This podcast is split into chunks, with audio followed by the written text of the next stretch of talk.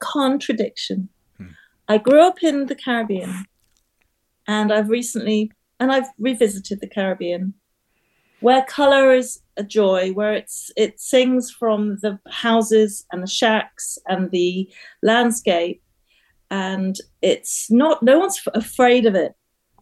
Um, it's used to uplift and to make very simple, quite basic living standards, maybe um, much more vibrant and, and uplifting and joyous. Mm. Um, the climate helps, of course. Now, I also have this British side where palettes are much more muted and subtle and and we you know i'm looking out the window now and it's pretty gray but there are some beautiful beautiful soft greens and grays out there which i also love i'm bob acton and i'm pleased to share with you a conversation with Su Jameson a sculptor based in the uk her work on people and their stories is the focus of her explorations using hand built ceramics. Both her expressionist figurative forms and her surface decorations are just amazing. And she and I have a conversation about color, surface design, form, and the need to listen to your heart.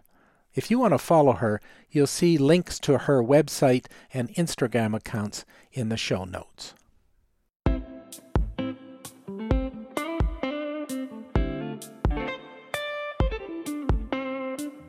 Welcome to Color and Ceramics, the podcast for ceramic artists who want valuable ideas about using color from leading artists and world class experts. Here's your host, Bob Acton, a sculptor and ceramic artist who's fascinated with color and how potters, sculptors, and artists use color in their work. Tune in as he talks with his guests about color, techniques, and the impact of color on people and art itself. Su, welcome to the Color and Ceramics podcast to talk about color and surface decoration. I I just I'm very excited about you being here because I love your work and uh, you make beautiful, wonderful sculptures and use brilliant colors and uh, gorgeous surface design and and so welcome to the podcast. Oh, thank you, Bob. What lovely introduction.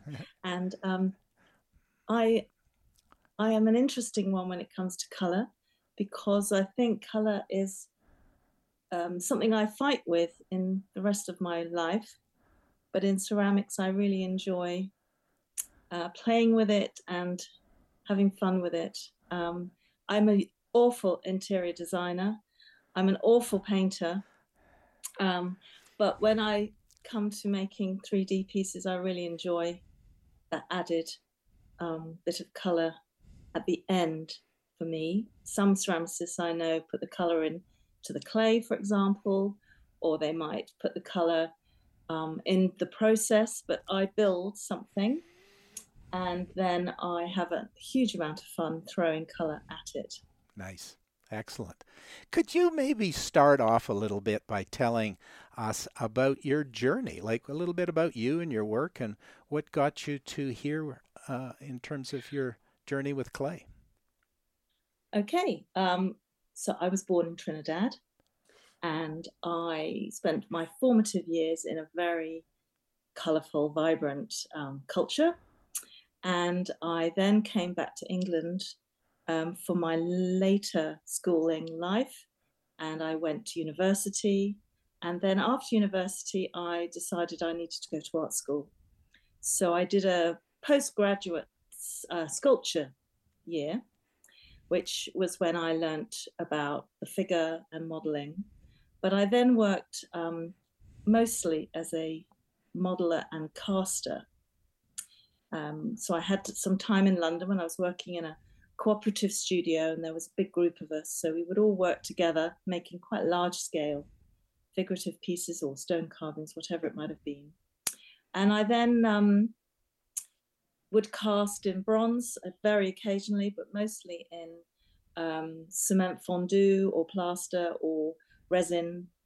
But I had a team around me to help me with that. And um, I then moved into teaching and started teaching in universities and then into schools when I had my own family.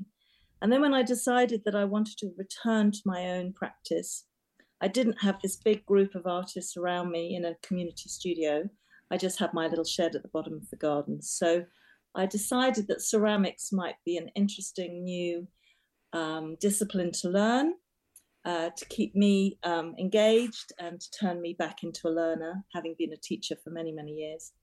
And um, also, it was physically something I could manage on my own.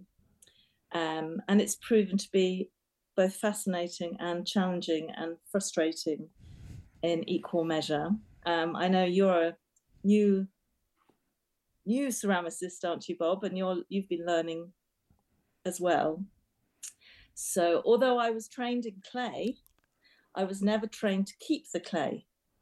The clay was a byproduct, it was a waste material. So I've had to retrain my brain to really treasure the clay and treat it like a, a close relative, really, um, nurture it and care for it and and hope that it it um, behaves itself in the firings and the drying processes. And so it's been a massive learning curve, but I've really, really enjoyed the challenge. And um, yeah, I still believe I have a huge amount to learn. Um, I'm not a chemist either, so I find the whole um, glazing, uh, chemical side of it quite daunting. Uh, so I found a system that suits me, which is mostly using one or two clays, coloured slips, uh, firing high to stoneware, and um, and then maybe occasionally glazing. It is complicated, isn't it? I've had my hand in other crafty kinds of things, particularly with wood, and I've found clay to be far more complex with the chemical uh, compositions that mm-hmm. you're talking about, the interactions with heat and temperature and surfaces. Like it's amazingly complex. You have to have a lot of patience. You do, and I feel you also have to have quite an ordered mind, which I do not. so I approach my ceramics more like a piece of fine art, um, intuitive work it's not often highly planned. It's um, I'm not very good at record keeping, so every piece is a one-off. I can't reproduce anything, but I quite like that. I don't like. I, people have advised me in the profession to find a style and stick to it and and get known for a certain type of work and that's never really i mean i think it happens anyway because you make what you make and you are a certain person. But i i find it difficult to repeat things. Now um, and now, i would find that a bit boring to make the same thing yes. over and over again. Is that true for you?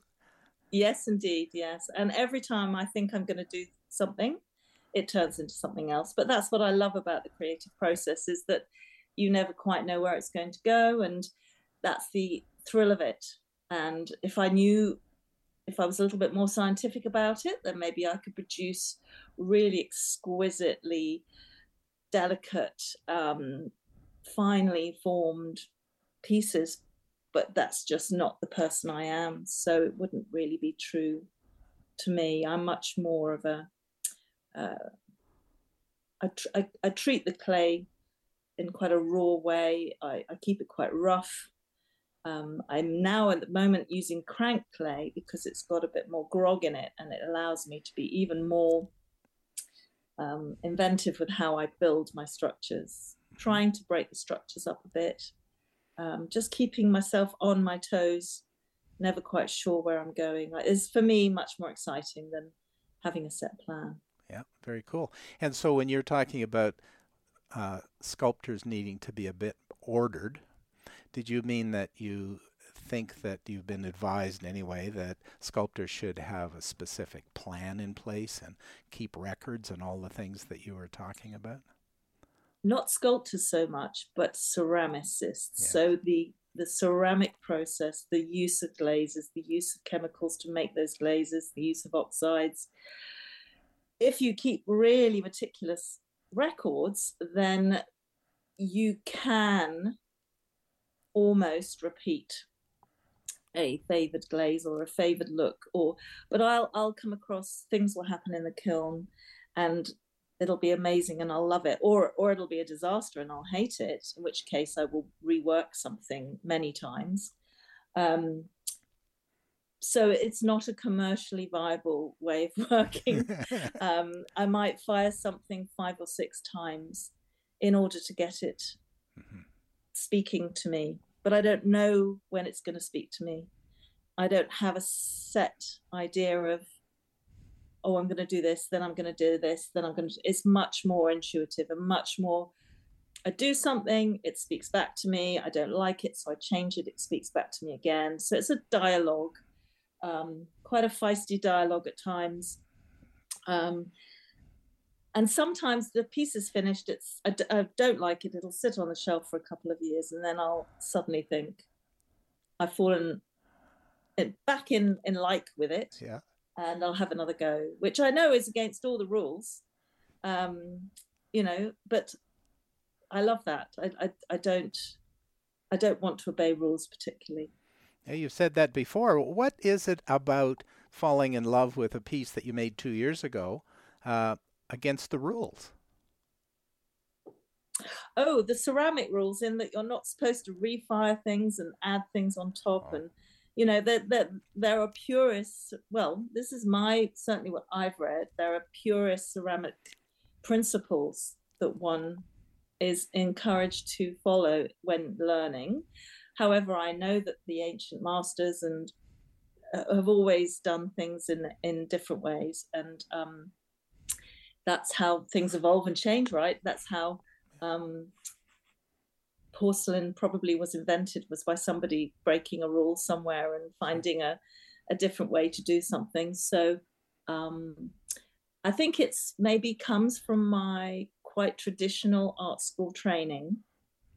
When I wasn't a ceramicist at all, I wasn't um, learning these things. So ceramics is purely self-taught but I did go to art school and I did learn to draw and I did learn to um, use clay to model the figure. Um, and I just enjoy um, not following some of the more specific things I was told. Having said that, I'm now contradicting myself terribly because personally, I love abstract art, but every time I make clay, um, it comes out figurative. And I can't break that cycle. It's interesting, isn't it? How we make How about piece. you, Bob? Um, well, it's interesting. I guess I've tried all sorts of different techniques and uh, different things, and what I'm finding I'm doing is now combining them. And and I think, like you, I'm finding what works. It, not so much about whether it follows a rule or not, about whether it works in the studio. And and I think for the sculptural work that I'm more focused on these days, and I, you certainly are.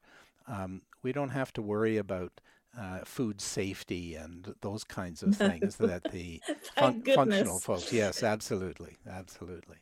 Hey, you said you've gone to school and you're you've now taken this intuitive approach to your to your sculptures and you're self-taught on these things. How did you learn about colors and surface design? Because that's really a key part of of your work that I think came from being a teacher for many, many years and just enjoying finding different ways to engage children, mostly for me, older children. So I mostly taught young adults and teenagers um, how to engage them and, and just to enjoy color and texture and design and find a way to express something, how they're feeling or or what they think about something through this visual medium. And as a teacher, we I would play a lot. Uh, I think play is hugely important, and so that fueled many of my processes in terms of whether I sgraffito something or whether I apply thick slips and then I pull it off and scrape it off again. And that all very much comes from, wasn't how I was taught at all, but I think it was more how I taught in terms of keeping um, a piece of work alive by changing it, constantly changing it and and reworking and i think the the color principles are emotionally driven mm-hmm. so i'll choose colors for emotional reasons rather than oh that goes with that so my color wheel is less formal than one you might see in an art book it's much more um, what colors are speaking to me at that particular time in my life. And that might be a result of a trip or something I see in nature or something I'm feeling on the inside. Mm. So t- tell us a bit more about that. That's a like you've talked about your approach being quite intuitive, and it, that story of color sort of feels the same. How how does that play itself out into terms of, you know, what you might select when you're applying a, a slip to your piece? Why pink versus yellow, as an example? Well, it might be pink and yellow. Yes. um, uh, okay, I think I'm a contradiction. Hmm. I grew up in the Caribbean, and I've recently and I've revisited the Caribbean, where color is a joy, where it's it sings from the houses and the shacks and the landscape and it's not no one's afraid of it um, it's used to uplift and to make very simple quite basic living standards maybe um, much more vibrant and, and uplifting and joyous mm. um, the climate helps of course now i also have this british side where palettes are much more muted and subtle and and we you know i'm looking out the window now and it's pretty gray but there are some beautiful, beautiful soft greens and greys out there, which I also love. So I think for many years that that palette was dominant, and then I, for example, went back to the Caribbean, and these colors were just singing at me, and I thought I've got to, I've got to use those again and, and get re-engaged with my my younger self and, and what I used to love about that.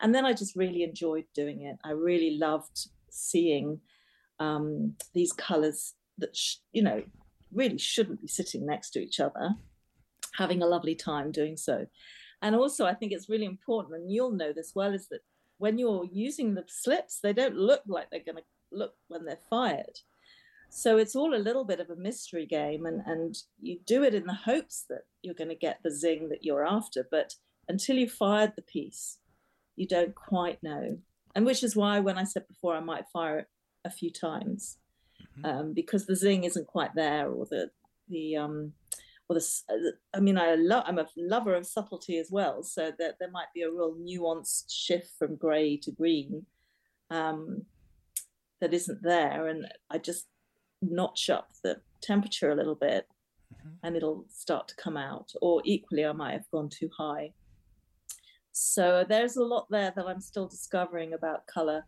and the red, as you probably know, is a really difficult thing to achieve in the ceramic world.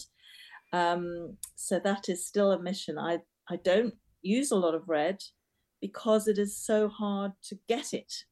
It often comes out as a um, as a rust or as a brown, uh, but just that really bright red is very difficult.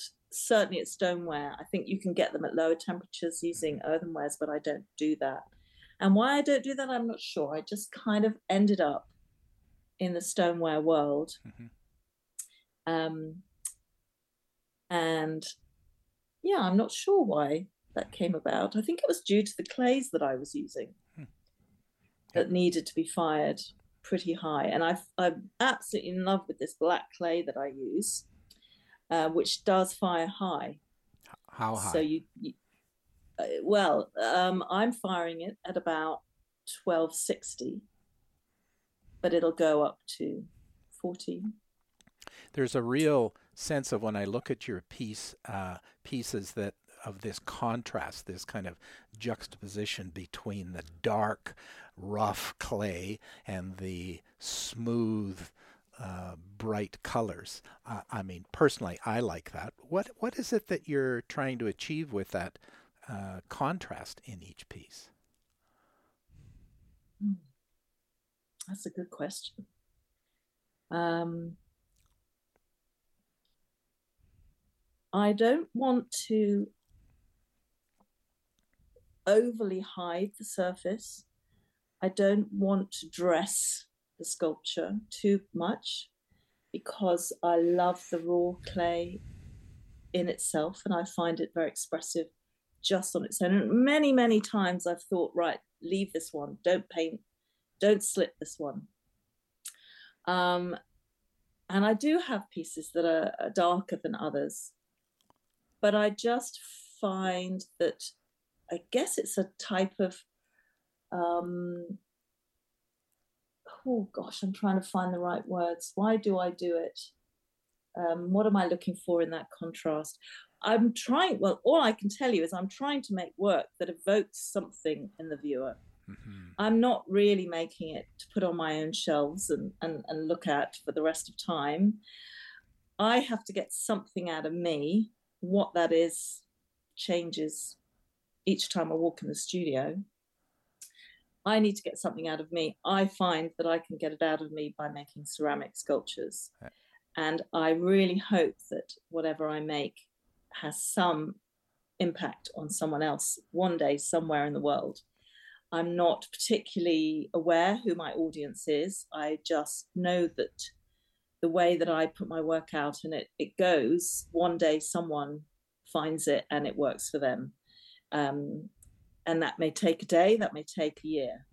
But so the use of the color against that deep black clay is, I suppose, that that juxtaposition I was talking about earlier between um, something very muted in my thinking and something really quite crazy and wacky and hmm. and out there. And I, I'm a bit of a contradictory person, maybe and that comes out. But I really don't want the work to look too disjointed or too chaotic. I need it to work as a whole. And I'm not sure I'm there yet. That's what I keep working at. That's my challenge is for the surface not to look like a surface, but for it to look part of the piece. Mm-hmm. How now, it should be, that it belongs there. Yeah, you said you use slips, and so I assume that you're using slips with stains in them to yeah. um, uh, get the colors you're after. Uh, do you ever uh, play around with underglazes at all? I have. I find them a bit. Um, I don't find the the quality of the color quite as I would like. So they very much are underglazes for me. So they might sit four layers under mm-hmm. something very rarely will they they find their way to the surface. Um, I use a lot of oxides, um, and that affects the slips in, in various ways, quite exciting ways. Um, but no, the colored slips, I really like the way I can mix that almost like a palette. And I, I sort of almost mix them as I put them on sometimes. Yeah. Um, I find it a, a, a very much freer process, and the quality of the color is good for me anyway. Yeah. I don't like shiny surfaces for some reason. Yeah, I, I love that matte, that matte quality. I almost want the, the color to look like it's coming out of the clay itself. Um, and maybe that's something I could investigate in the future and, in actually putting the pigment in the clay. I've seen I've seen people do that. Yeah, that would be a yet. challenge with the clay that you're using because it's it so it's pretty dark, it right? You'd get it's a maybe very dark. Yeah, you'd get a muted kind of color it maybe mm-hmm. in in some ways, right? Uh, I think the reason I like that dark clay is because it creates a depth to the underlying structure, mm-hmm. and so if you're using lighter clays, I often find that the light just bounces off the top. Whereas with this deep, deep clay, the light really, the the darkness is really dark, and the the shadows that it creates are intense. Mm-hmm. It really comes through the slips and the oxides as opposed to white clay, which is the opposite. It doesn't come through at all, and so you see more of the surface. uh, with the white. Yes, and I think that's sorry, a very roundabout way. We, I think we've got there, Bob, with your help. That I like the color, the, the clay to come through underneath the color and the color to be part of the clay rather than having a piece of clay that is painted over the top of. Yeah. I want the two materials to work together as if they're yeah. part of each other. Now, how do, how do you think your choice of color influences the overall mood of the piece or, or the message that you want to get across to your buyers? I seem to go in waves, and when I've made a collection, and I tend to work in collections, so I'll work on maybe 10, 12 pieces at a time. They will have mm, not a totally replicated color scheme, but they will have similarities of color coming through them.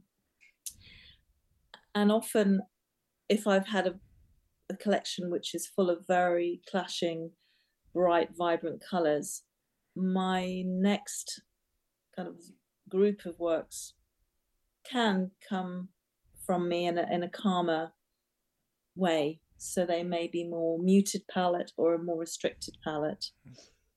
The emotions are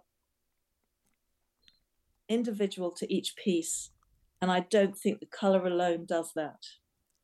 I think there is a lot in the expressions that I try to create.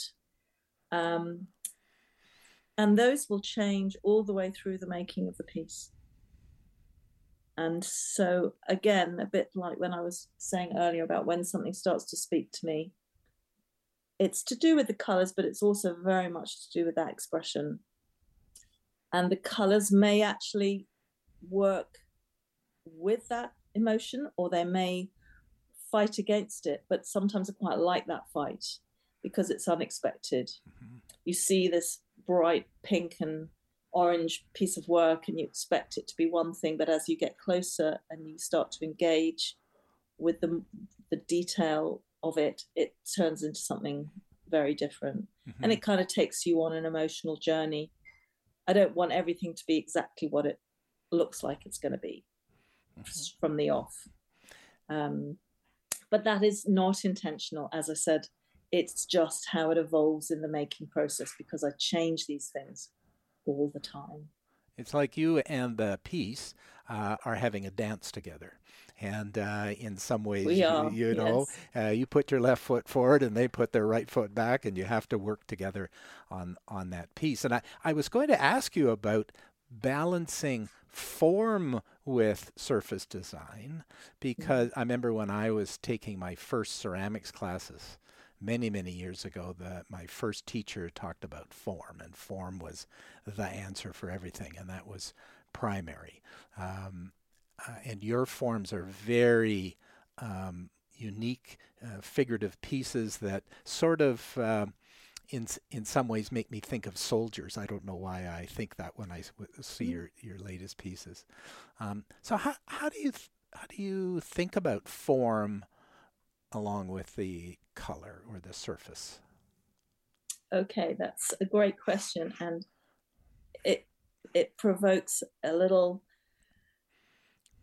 anxiety in me because I had a crit once, not so long ago, maybe two or three years ago, from what one would deem to be um, a highly regarded art academic whose crit was that the form and the, the form should dominate. The form should be for everything. And that the more and more you add to the surface, the less the form can speak. Um, and the crit, I guess, was I needed to reduce what I was doing to the surface in order for the form to come through. Mm. And a little bit of me is still looking into that and thinking, okay, yes, that's fair enough. And I might sometimes get right to the end of a piece and just pour a huge amount of oxide over it in order to just limit some areas from that busy colored mm-hmm. surface. Mm-hmm. Um, but, however, I think that the form is quite simple in most of my pieces. And I'm not trying to make um, a highly intricate, detailed sculpture.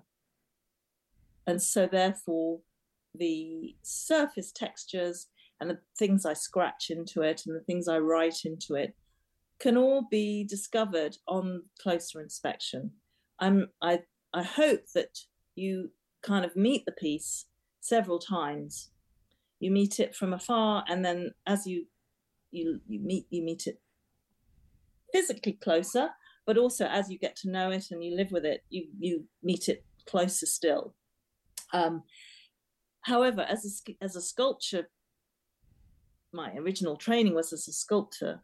I would agree that the form needs to be the dominant um, aesthetic and I guess that's my challenge. I'm I'm still working on that. I'm still learning about how much I want to let the joy and fun I have with the color and the surface and the patterns and um, how much I want that to disappear in order for this form to come through. And actually, the pieces I'm working on at the moment, the form is much more uh, broken up uh, so it is more complicated, and it may be that as a result of that, I have to let the the overall color and surface treatment of the piece um, be much more pared back. Mm. Because I think if I've got all of it going on, then that might be too much. But I will see. I will try it out. Yeah, very did good. Did I answer your question? Yes, I think so. Sure I did. I think so. I mean, I think I hear you saying that your pieces really beg uh, some inspection in some ways. So you can see them, the form from afar, and of course the colors catch your eye. But but also um, uh, people need to get up close and they need to see the little pieces that you put in there, the little writings. And and in some ways, I feel like you want to come over and touch them because really they beg to be touched in lots of ways, don't they? Yes, I love for work to be touched. I would hate to have um, that preciousness um, one can often associate with a ceramic piece because it is it is a breakable material. It's not like a bronze, um, but I would love to be making work that people feel confident to touch and pick up and handle. Um, and in in in many ways, the the things I love about pieces of work that I look at and respond to in from others that other people are making is when I have to look again and again and again, and each time I find a little extra something behind. So the the endless layering of colors and patterns and whatever it might be that is interesting me in, in that particular collection uh, and it may be lost under under a final coat of something, but I know it's there. Yeah. And I hope that somehow the viewer will know it's there. Sorry, Bob, I've gone really dark, haven't I? It's okay. Um, it's all right. Um, so I really hope that the um, even the things that can't be seen are still coming through in some way. Mm-hmm. Yeah. Does that make any sense? Yeah. No. Absolutely. Uh, you know, the underpainting. Yeah, for sure. There's like even some little secrets in there sometimes that you might put in that you they get covered up that you know are there that nobody else is there, and it brings you a little pleasure seeing that piece and knowing that it's in that sculpture, uh, and somebody might catch it uh, in a bit of a surprise or maybe not even quite understand the the meaning of it in some ways.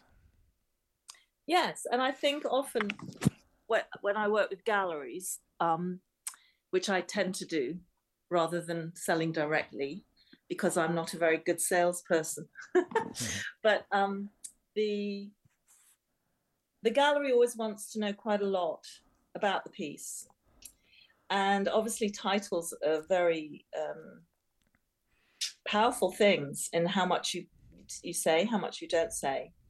I've always been very fascinated sometimes very frustrated when you walk up to this amazing piece of work and it's untitled um, and it's leaving all the work to you. Uh, so I do love to give a little clue.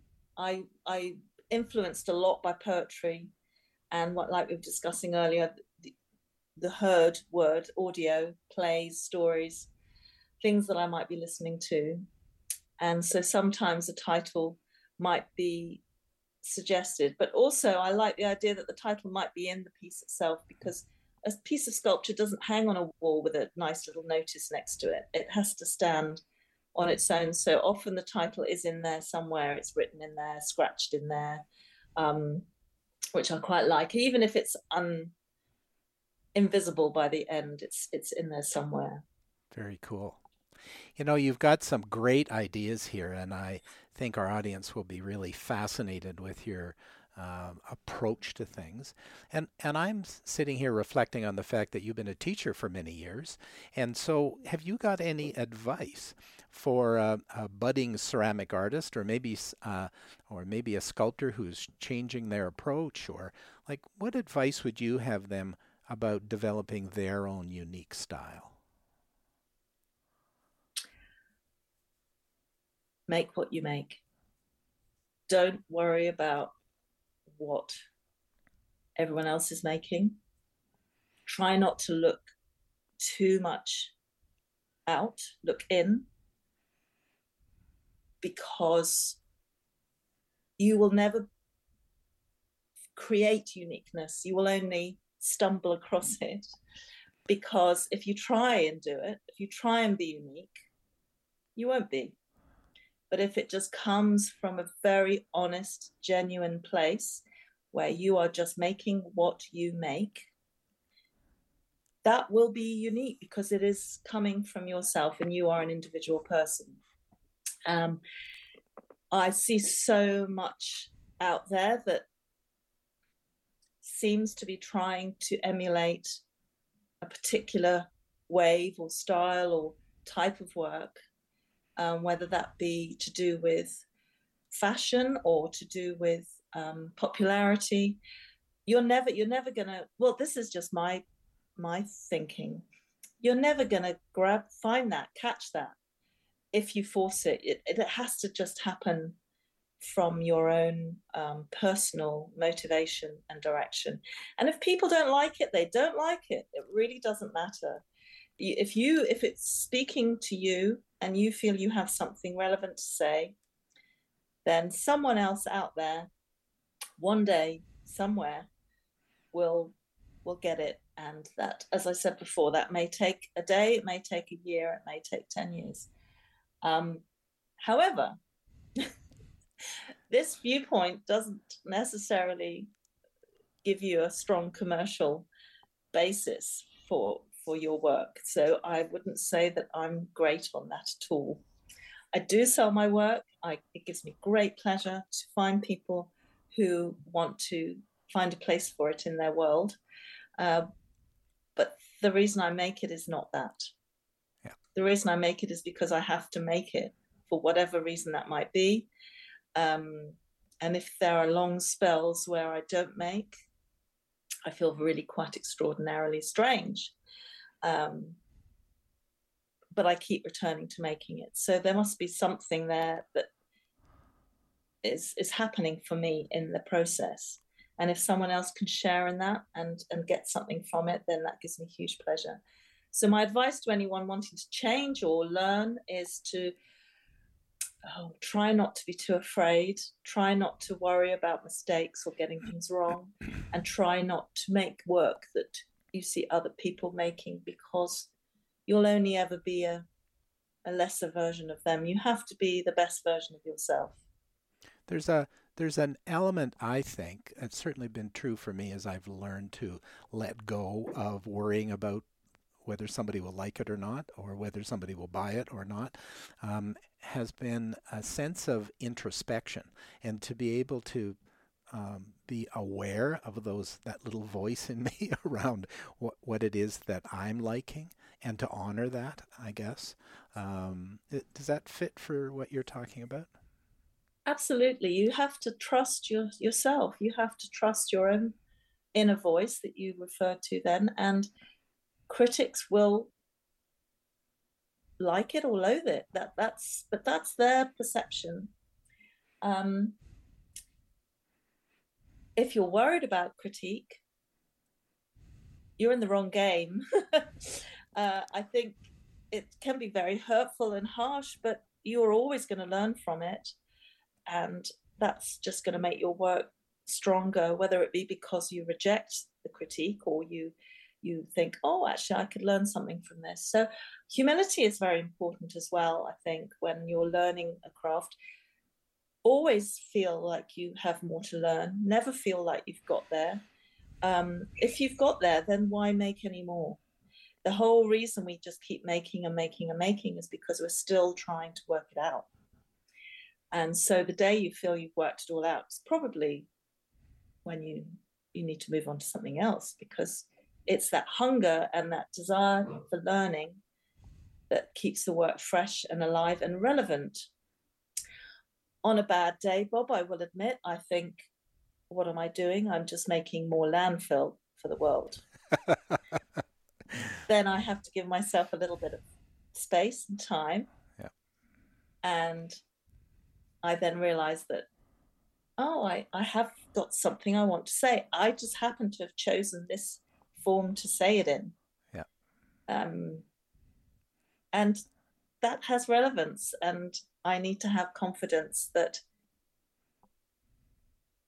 I am entitled to say it, whatever it may be. And even if it's only for myself, I still have that human gift of being able to communicate in so many different ways, whether it be a written piece of work or a three dimensional piece of work.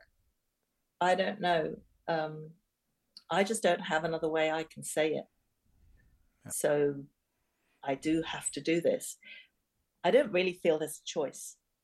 And really, there are some people who will love your work and lots of people who will not, right? And absolutely. And, and it's about finding a way to connect with people who love it and uh, listen to. I was at a show recently, and um, within minutes, I had a couple of people walk by. One young woman stood in the hallway at this big art show and pointed at one of my pieces and said, "Oh, that's nightmare food."